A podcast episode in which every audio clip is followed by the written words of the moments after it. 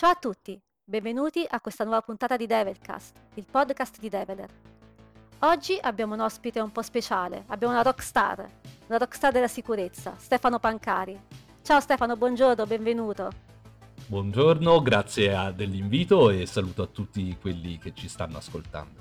Perché ti ho presentato come una rockstar? Raccontaci che cosa fai. Beh, effettivamente è così che mi hanno chiamato da un po' di tempo a questa parte. Io mi occupo di salute e sicurezza da 20 anni ormai, è passato un po' di tempo.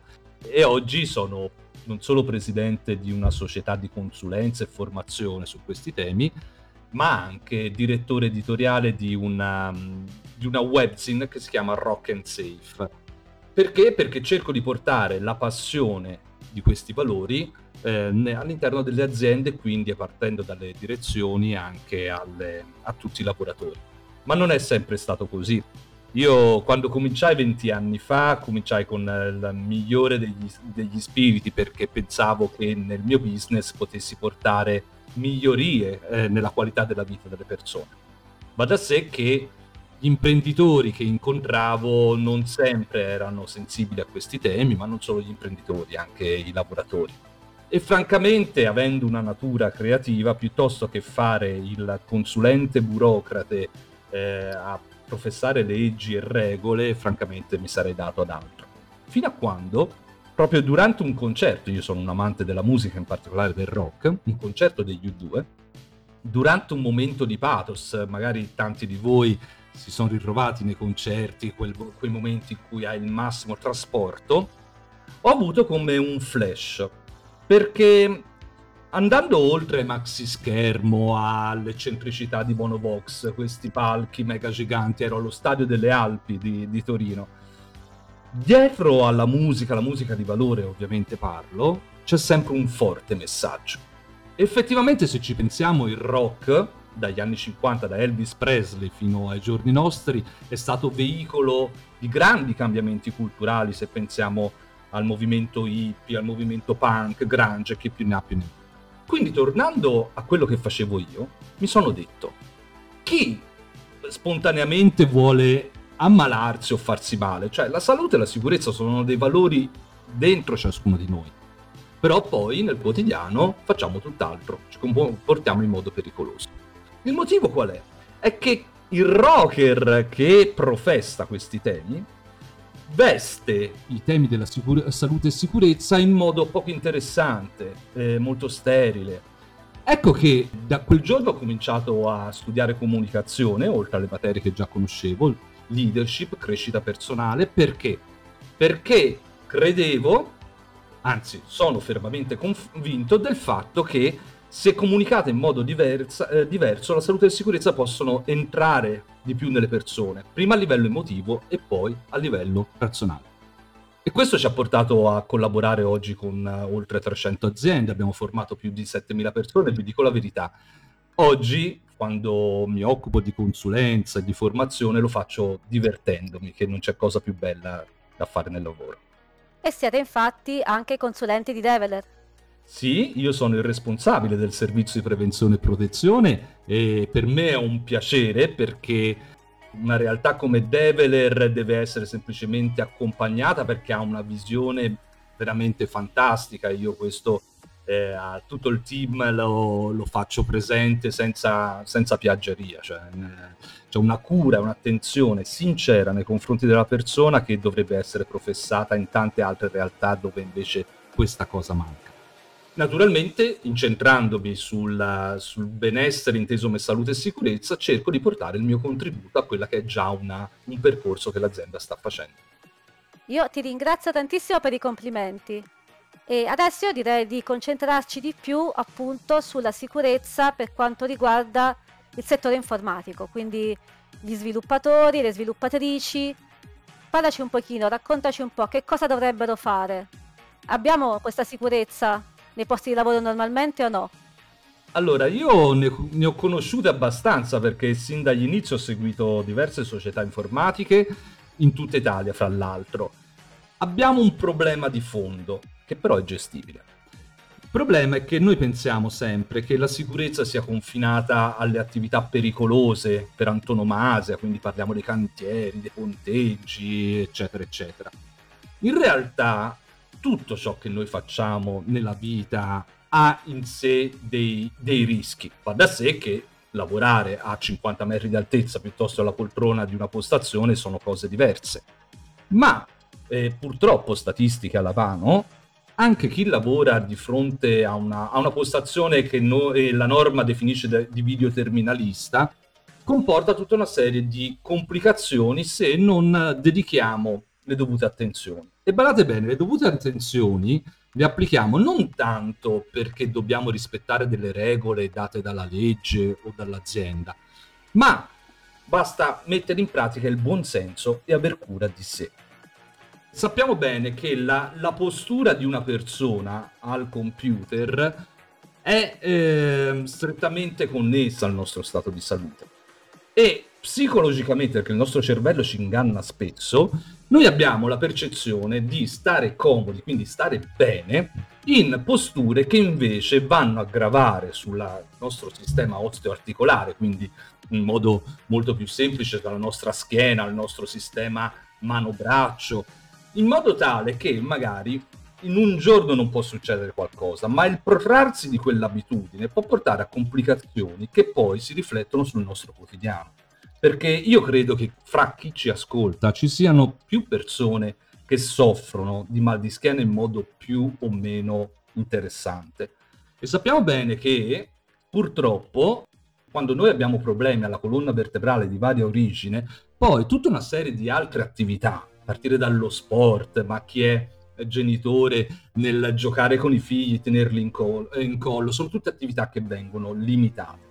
Quando ti ritrovi in questa condizione, se poi ripensi il perché ti ritrovi oggi a stare male, ecco che magari ripensando alla nostra postura, insomma, qualche pensiero di un'azione più corretta viene in mente. Però la salute e la sicurezza, questo ormai fa parte della cultura da metà degli anni 90, è fatta di prevenzione, no? Qualcuno diceva prevenire è meglio che curare. È questo su cui dobbiamo fare attenzione. E vi riporto un esempio pratico, perché poi al di là dei tanti discorsi a me piace essere concreto. Proprio al sottoscritto, un giorno, mi ricordo, era a casa, non so per quali ragioni non era così diffuso lo smart working ancora, ho lavorato in salotto di casa mia con il portatile, tenuto a una certa distanza e, come dire, disteso a pella di leone su quella che non era una sedia poi proprio dal lavoro. Dato che tenevo il mouse lontano, quindi molto interno rispetto alla scrivania, ho strusciato tutto il giorno, avevo tutto l'avambraccio poggiato sulla scrivania. La mattina dopo io mi sono svegliato con un gomito grosso quanto il mio ginocchio. Perché? Lo sfregare continuo dell'articolazione sul piano di lavoro mi ha creato una vera e propria borsite e quindi un'infiammazione che ha portato a gonfiare il muscolo e creare poi il liquido. E non lo auguro a nessuno poi la cura successiva, perché al di là di non poter muovere bene il braccio, poi ho dovuto fare tutta una serie di infiltrazioni. Questo è derivato da un'azione stupida che ho fatto io tutti i giorni e mi sono rovinato le 2 settimane successive. Questo tanto per farvi un esempio di come poi si incide sulla nostra salute e la sicurezza. Io professo inoltre che quando parliamo di salute non parliamo solo di salute fisica, ma anzi nel settore proprio dell'informatica, dei programmatori, l'aspetto saliente deriva dalla nostra salute psicologica. E badate bene, non faccio il profeta, c'era anche una legge che dice che il datore di lavoro deve prendersi cura del benessere psicofisico delle persone. E su questo tema ecco che si apre veramente un mondo, oggi più che mai, che ci ritroviamo in una situazione così particolare come lo smart working. Quindi Stefano, per sintetizzare, quali sono le cose che non vanno fatte assolutamente? E come dovrebbe stare per bene un programmatore o una programmatrice perché tutto quello che tu hai detto non si verifichi? Allora, innanzitutto parliamo dall'ambiente in cui lavoriamo, che se è in azienda ovviamente organizzato dall'organizzazione stessa, se ci ritroviamo a casa dobbiamo dedicare delle piccole attenzioni, non dando sempre per scontato che i problemi accadano solo agli altri. Prima di tutto dobbiamo avere una scrivania che sia di colore chiaro ed opaco, questo dice la norma. Perché?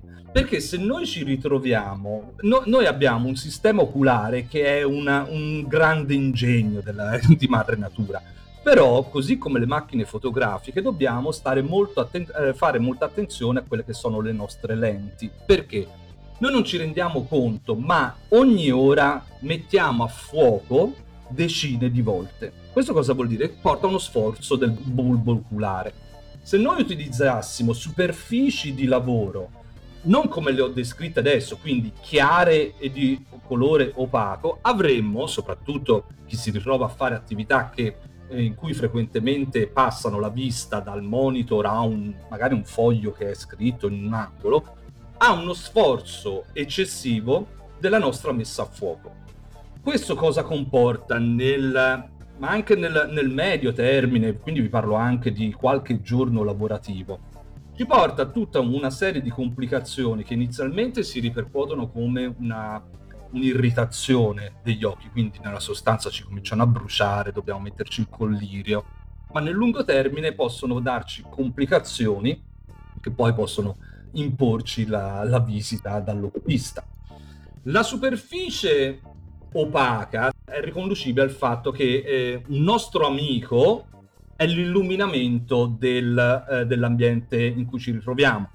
È un amico a meno che non facciamo in modo che diventi un nemico. Quando diventa un nemico? Beh, riferito alla superficie opaca è dovuto al fatto che se noi, che ne so, io in salotto di casa mia ho un tavolo di vetro nero, se io utilizzassi tutti i giorni quella superficie per lavorare, inevitabilmente le riflessioni della luce rimbalzerebbero sugli occhi. Magari non me ne accorgo perché io ho gli occhi sul monitor, ma ho una continua irradiazione del bulbo oculare e questo può portarmi delle complicazioni.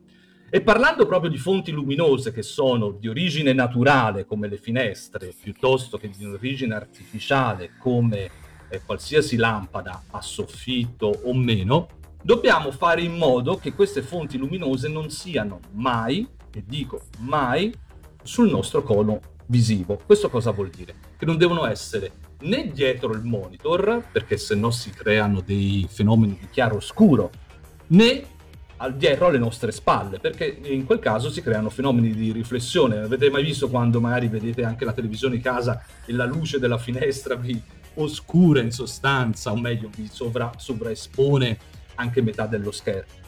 Queste sono situazioni che relative alla vista diventano importanti, quindi banalmente una scrivania conforme, e oggi per essere conforme basta in qualsiasi grande distributore acquistare una scrivania alle misure conformi e orientata in maniera tale che le fonti di illuminazione siano laterali.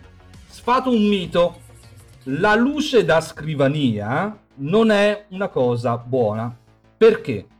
Perché quando, soprattutto nelle ore tardo pomeriggio, soprattutto d'inverno, se noi abbiamo illuminato la nostra postazione di lavoro ci scordiamo di tutto il resto, quindi magari ci troviamo in una stanza buia con una forte invece illuminazione sulla scrivania.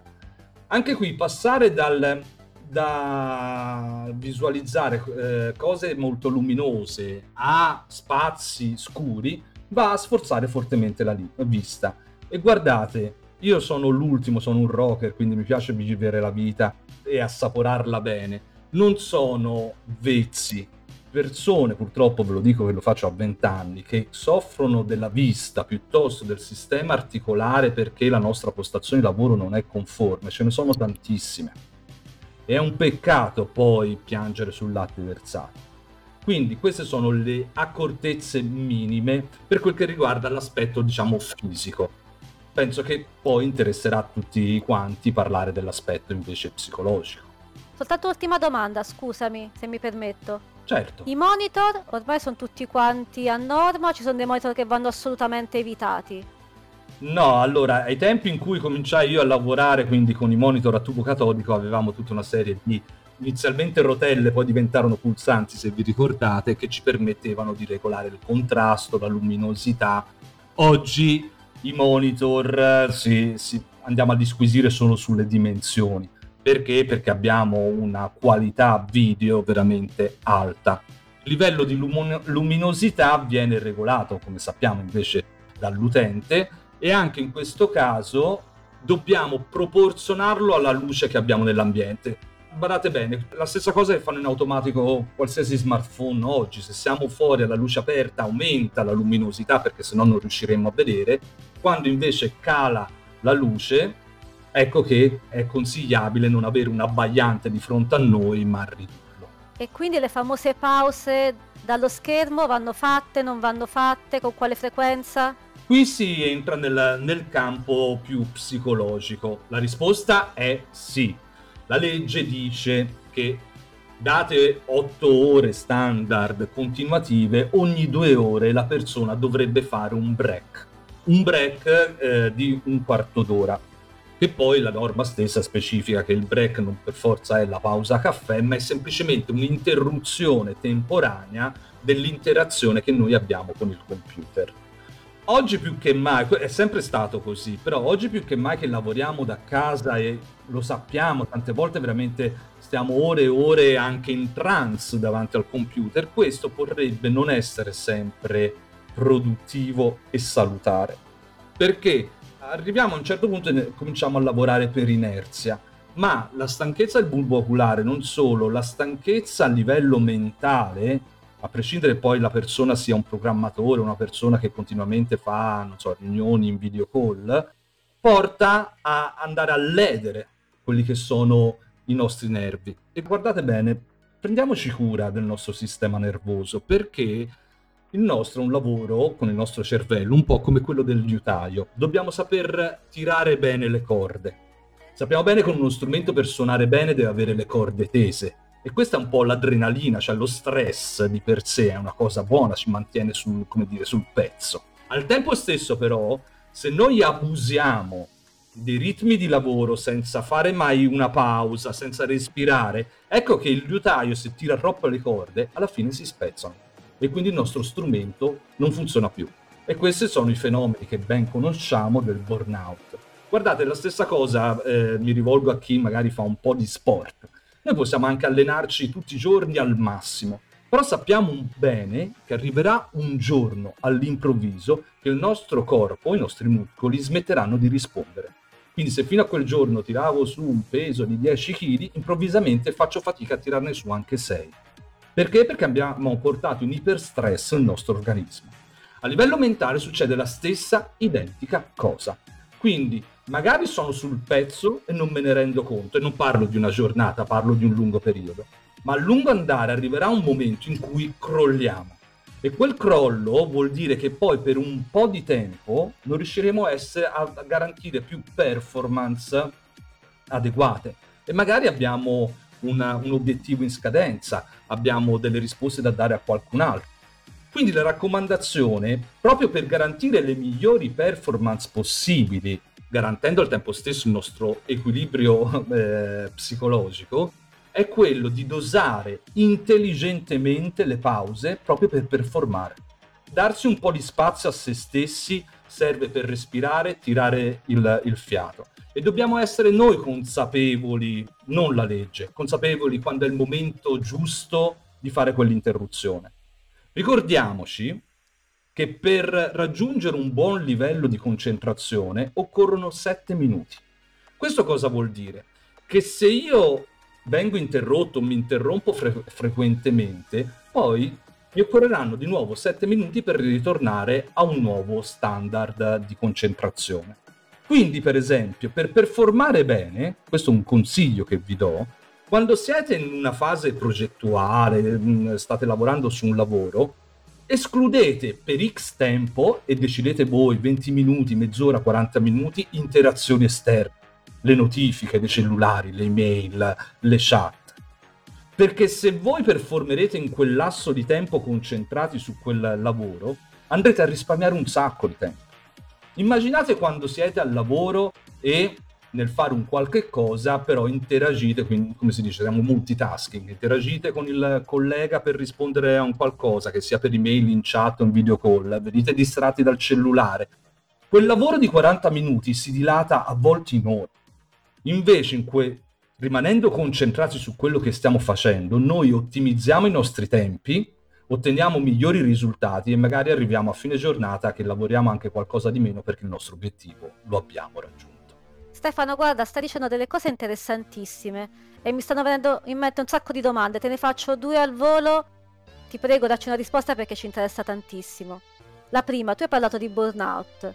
C'è un indicatore, c'è un qualche modo in cui noi possiamo capire che sta arrivando e fare in modo di invertire la tendenza? Oppure, come hai detto tu, arriva all'improvviso ed è la fine? E la seconda, si parlava di pausa, si parlava di sport. L'alimentazione può entrarci qualcosa? Possiamo fare qualcosa anche mangiando qualcosa di particolare? Beh, sicuramente. Allora, ti rispondo alla prima dicendoti che sicuramente ci sono dei campanelli di allarme e che tante volte li sottovalutiamo. Quali sono? Una crescita della tensione, quindi facciamo attenzione a come ci rapportiamo agli altri, come comunichiamo, perché se cominciamo a vedere che siamo un po' più irascibili, oppure anche se non manifestandolo verso l'esterno, ma abbiamo un dialogo interno che, come dire, si arrovella sulle cose, che può succedere anche nella normalità, ma se cominciano a diventare sempre più le occasioni, quello è sicuramente un indicatore. Se la nostra testa non esce mai dal loop del lavoro, quello è un altro indicatore. Se tutto diventa più piccolo rispetto a quello che dobbiamo fare, quello è un altro indicatore. Ora, faccio una precisazione. Ci sono dei momenti in cui scegliamo di dedicarci interamente al lavoro perché magari abbiamo un progetto importantissimo, una scadenza importantissima, ma determiniamo i tempi. Quando invece andiamo alla deriva verso un burnout, quando non abbiamo più un limite a questo picco di stress. Ecco che in quei casi, proprio anziché prendere la pillola come medicina, la nostra pillola deve essere darsi a qualche attività che magari nel vostro settore si scolleghi dalla tecnologia, avere ognuno come gli pare, purtroppo in questo istante, in questo momento no, però dedicarsi soprattutto alla natura, a godersi una passeggiata con le persone che ci fanno star bene, quindi switchare, perché tante volte cosa succede? Noi smettiamo di lavorare, però con questi dannati smartphone siamo sempre continuamente connessi. E questo non è producente né per la persona né per l'organizzazione, perché a lungo andare stare sempre connesso con il lavoro non dà benefici a nessuno. Per quel che riguarda il discorso dell'alimentazione, pur non essendo un nutrizionista, di sicuro il fatto di avere una vita sedentaria ci porta a una riduzione incredibile del metabolismo. In tanti oggi noi abbiamo i contapazzi, quelli che ci segnano le calorie sotto forma di orologio, e vediamo tantissimo come si riducono, soprattutto in questo periodo dove stiamo vivendo lo smart working, le possibilità di bruciare calorie. Quindi il nostro organismo dobbiamo nutrirlo di sostanze che ci diano un'energia buona. Si raccomanda per esempio spesso di prendere della frutta secca, però anche lì la frutta secca non vuol dire poi avere un'insalatiera piena di mandorle, noci, perché comunque sono ultra caloriche. Però per esempio io che faccio public speaking, la mandorla sgusciata è il migliore energizzante, cioè ci riesce a dare energia nel brevissimo termine perché viene assimilata molto rapidamente e se presa in piccole dosi alimenta anche il nostro organismo. Guardate, mi è capitato, perché come tutti sono stato e sono in smart working, di notare che in alcune giornate io ho fatto non più di 1500-2000 passi, quando sappiamo che il minimo sindacale per mantenersi in salute dovrebbero essere i famosi 10.000 passi al giorno. Ecco, andare a monitorare questi aspetti anche con dei contapassi ci fa capire quanto magari sarebbe importante a un certo punto fare una pausa e scendere da casa facendo le scale, non prendendo l'ascensore, quindi anche micro abitudini possono migliorare il nostro stile di vita, e farsi una passeggiata per il quartiere, andare magari al bar a prendere un takeaway, un caffè takeaway, quindi anche piccole cose. Meglio ovviamente se riuscissimo a dedicare quello slot di tempo al giorno per l'attività fisica, l'esercizio fisico, perché quello che vi ho detto prima serve semplicemente per mantenerci minimamente un po' in tono. Va da sé che se noi vogliamo essere performanti a livello fisico e mentale, dovremo mettere nel nostro planning giornaliero anche uno slot non inferiore a 40 minuti di esercizio fisico. Guarda, mi hai quasi convinto a togliere Slack dal cellulare. Beh, guarda, io un grande insegnamento è stato quello di togliere la gran parte delle notifiche dal cellulare, perché mi rendevo conto che non riuscivo a concentrarmi sulle cose. E vi dico una cosa che ho imparato io: è una grande fesseria il fatto che noi siamo multitasking. Il nostro cervello può ragionare solo in modo sequenziale, non in modo parallelo. Questo cosa vuol dire? Che ci sono tante persone, e la donna proprio per conformazione del cervello è più portata rispetto a un uomo, che riescono a switchare da una cosa all'altra con una velocità incredibile. Come scoprirlo? Voi cominciate a leggere un libro e mettete un feedback che vi piace alla televisione. Non è vero che state leggendo e seguendo il film contemporaneamente. Voi andrete a momenti in cui leggerete un qualche cosa, una pagina, dei momenti in cui guarderete la scena del film. E quando voi avrete letto la pagina del film, non avete ascoltato niente. Tutt'al più voi tornate sul film se sentite una parola che vi attrae, un rumore o qualche cosa. Questo ci insegna che il cervello passa da un tema all'altro. Quindi quando stiamo a lavorare, leggere una notifica WhatsApp o Slack o qualsiasi altro sistema, vuol dire che in quel momento state togliendo l'attenzione da quello che state facendo per dedicarvi a qualche cos'altro. E quindi vi ricordo che poi per ritornare in concentrazione piena, quindi se siete proprio in flow come si dice, ci vorranno altri 7 minuti. Io lo dico sempre anche al mio team, io ho un'organizzazione, a volte siamo nel pieno di una riunione, arrivano le ore 13 che classicamente è l'orario in cui facciamo la pausa pranzo. Ma magari siamo proprio nel punto cruciale della riunione che con altri 10 minuti, un quarto d'ora, arriveremo alle call to action prendendo delle decisioni importanti. Successe una volta che una persona, facendolo veramente in buona fede, però vedendo l'orologio istintivamente ha detto: guardate l'ora di pranzo. Vi ho fatto notare che andando a interrompere la riunione in quel momento e riprendendola poi dopo un'ora, un'ora e mezzo, avremmo non impiegato un quarto d'ora per concludere quello che dovevamo fare, ma probabilmente avremmo dovuto aggiungere un'altra ora. E questo avrebbe tolto il tempo a lei e altre persone per fare altre cose. E magari ti trovi a fine giornata che o devi fare degli extra o comunque concludi la giornata senza aver terminato quello che dovevi fare, mandandoti in stress. Quindi, per questo dico, gli slot di tempo non sono un qualcosa di prefigurato. Dobbiamo essere noi a capire quando siamo nel pieno flow e terminare un qualche cosa, piuttosto quando poterci dedicare quel qualcosa che è anche di futile, che serve per staccare un attimo la spina. Senti Stefano, tu hai parlato di smart working, siamo qui sempre con queste cuffie, con gli auricolari, su Meet, su Zoom, su qualunque piattaforma.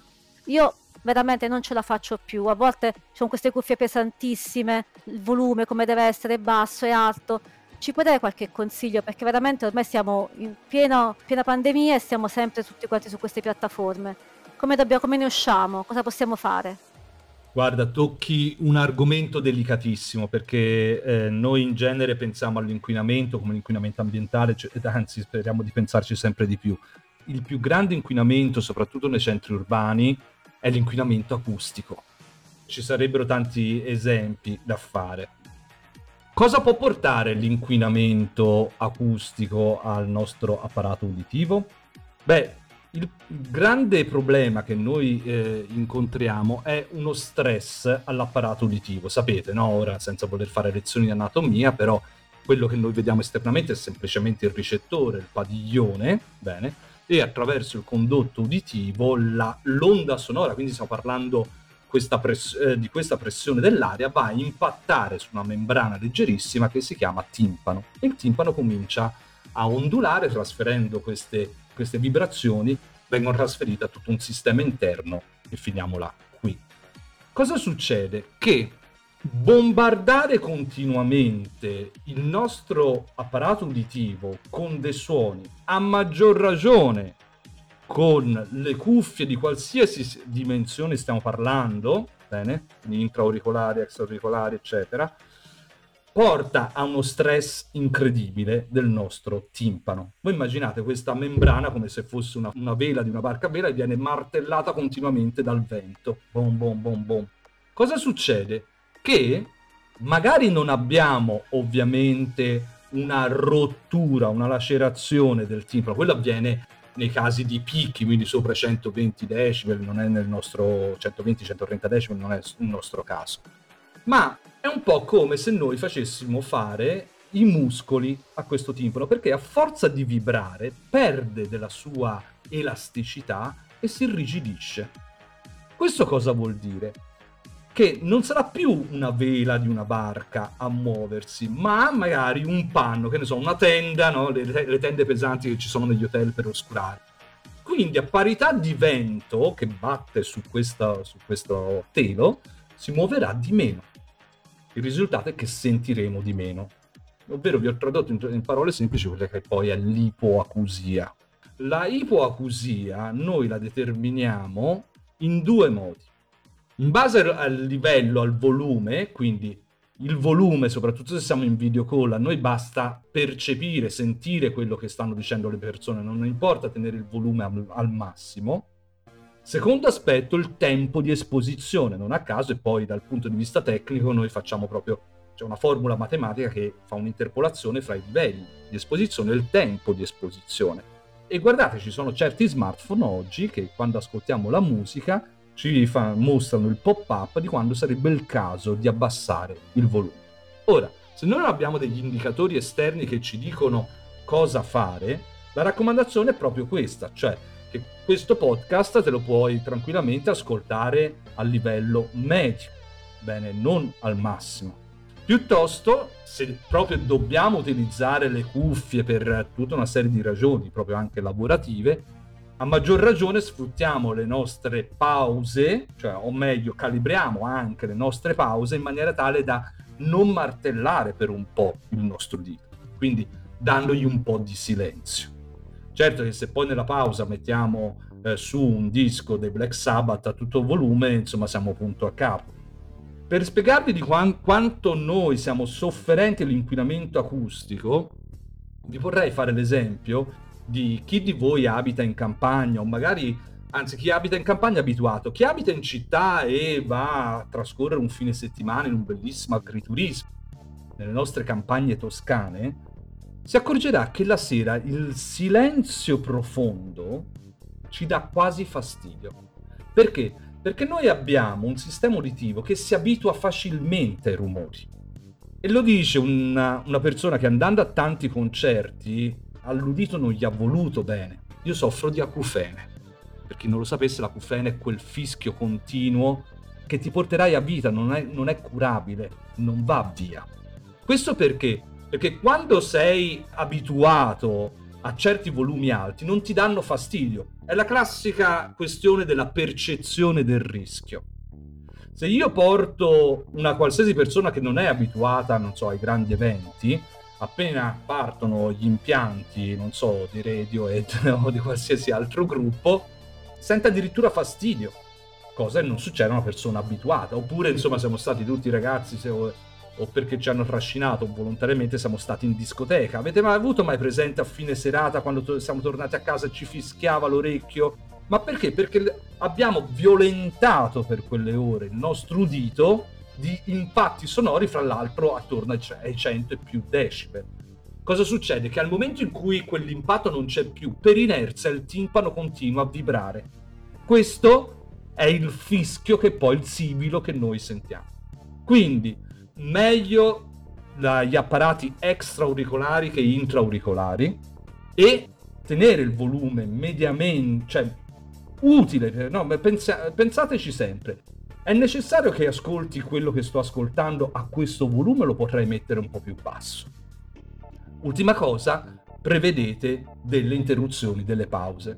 Quindi anche se vi trovate meglio o è necessario che lavoriate con le cuffie, di tanto in tanto imponetevi a mettere l'audio nativo del computer o delle casse che avete associate. Ovviamente regolandolo. Ci sono studi per caso sul tempo massimo di video call? Qualcuno se n'è interessato? Cioè tipo 8 ore di video call, se anche con pause, è fattibile o meglio sarebbe farne 4, 6, 5, non lo so, sparo a caso. Allora, naturalmente dipende dall'organizzazione del lavoro, non ci sono ancora studi per quanto ci sono ormai affermati studi sullo stress a livello europeo, non solo italiano. Le perdite di performance delle organizzazioni per colpa dello stress sono immani, solo questo stress da dove deriva? Tante volte proprio dall'organizzazione del lavoro, quindi in qualche modo è come se l'azienda facesse arachiri sulle proprie performance, quindi non è vero che la produttività viene misurata giornalmente e soprattutto riempire la giornata di video call. Noi italiani siamo amanti delle riunioni, no? Gli anglosassoni ci scherniscono su questi temi, perché siamo sempre a confrontarci, però poi all'azione quando passiamo. Una riunione, su questo si fanno proprio anche delle attività formative di monitoraggio per rendere sensate le riunioni. Ora, ci sono organizzazioni che già questo lo sanno, molte altre no. Cioè, impariamo per esempio a prendere appunti, ma nel senso di indicare su un foglio quelli che sono i temi che noi trattiamo e soprattutto le call to action che definiamo. Se stiamo perseguendo degli obiettivi oppure no. E ci renderemo conto che molte volte capita che la sostanza dei temi, per quanto dovesse essere sviluppata, ma è veramente minima. Io su questo l'ho imparato attraverso grosse organizzazioni, e loro veramente, siccome ne fanno una miriade di riunioni, a volte durano anche un quarto d'ora, 20 minuti. Quindi, innanzitutto, soprattutto online a maggior ragione, avere tempi biblici per le riunioni non fa bene a nessuno, né alla persona né all'organizzazione.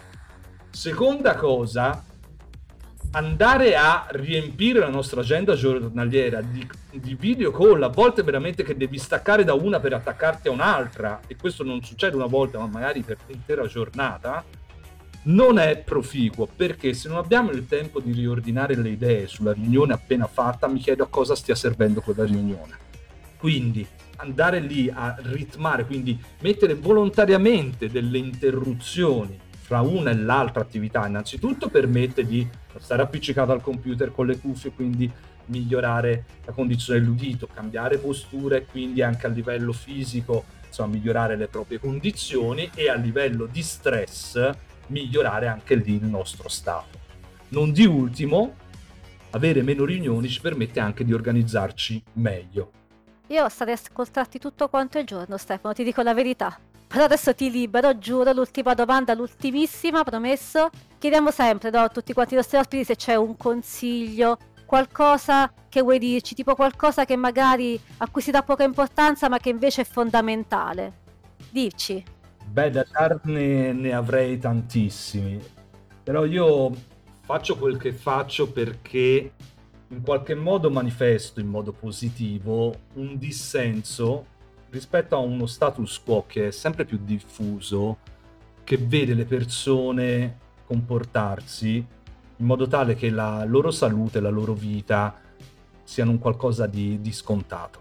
Molte volte dico, pensiamo di avere un contratto a tempo indeterminato con la vita e che le cose accadano solo agli altri, quando in realtà le cose non accadono fino al giorno in cui accadono, e però poi quel giorno è troppo tardi.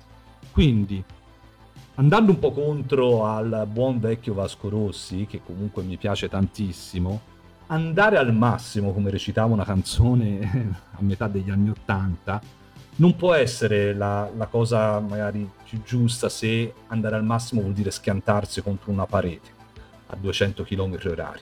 E non lo dico solo in macchina, questo vuol dire anche nella vita di tutti i giorni, privata e professionale che sia.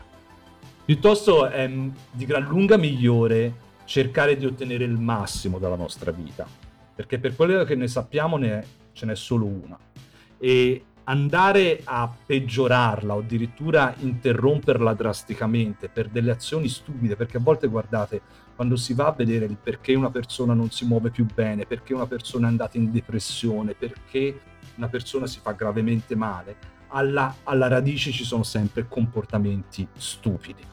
perché non esistono le persone stupide, facciamo cose stupide.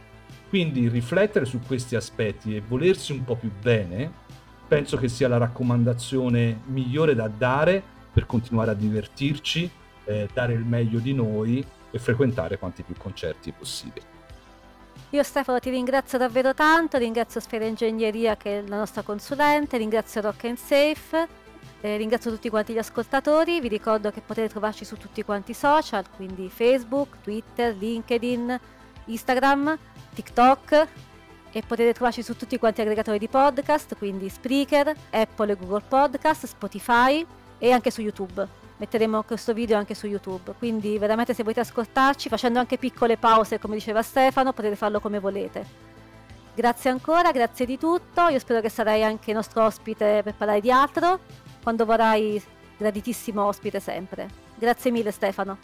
Vi ringrazio tanto dell'ospitalità e vi saluto con una bella espressione che porto sempre con me, che è Be Safe, Be Rock. Grazie mille, buona giornata a tutti.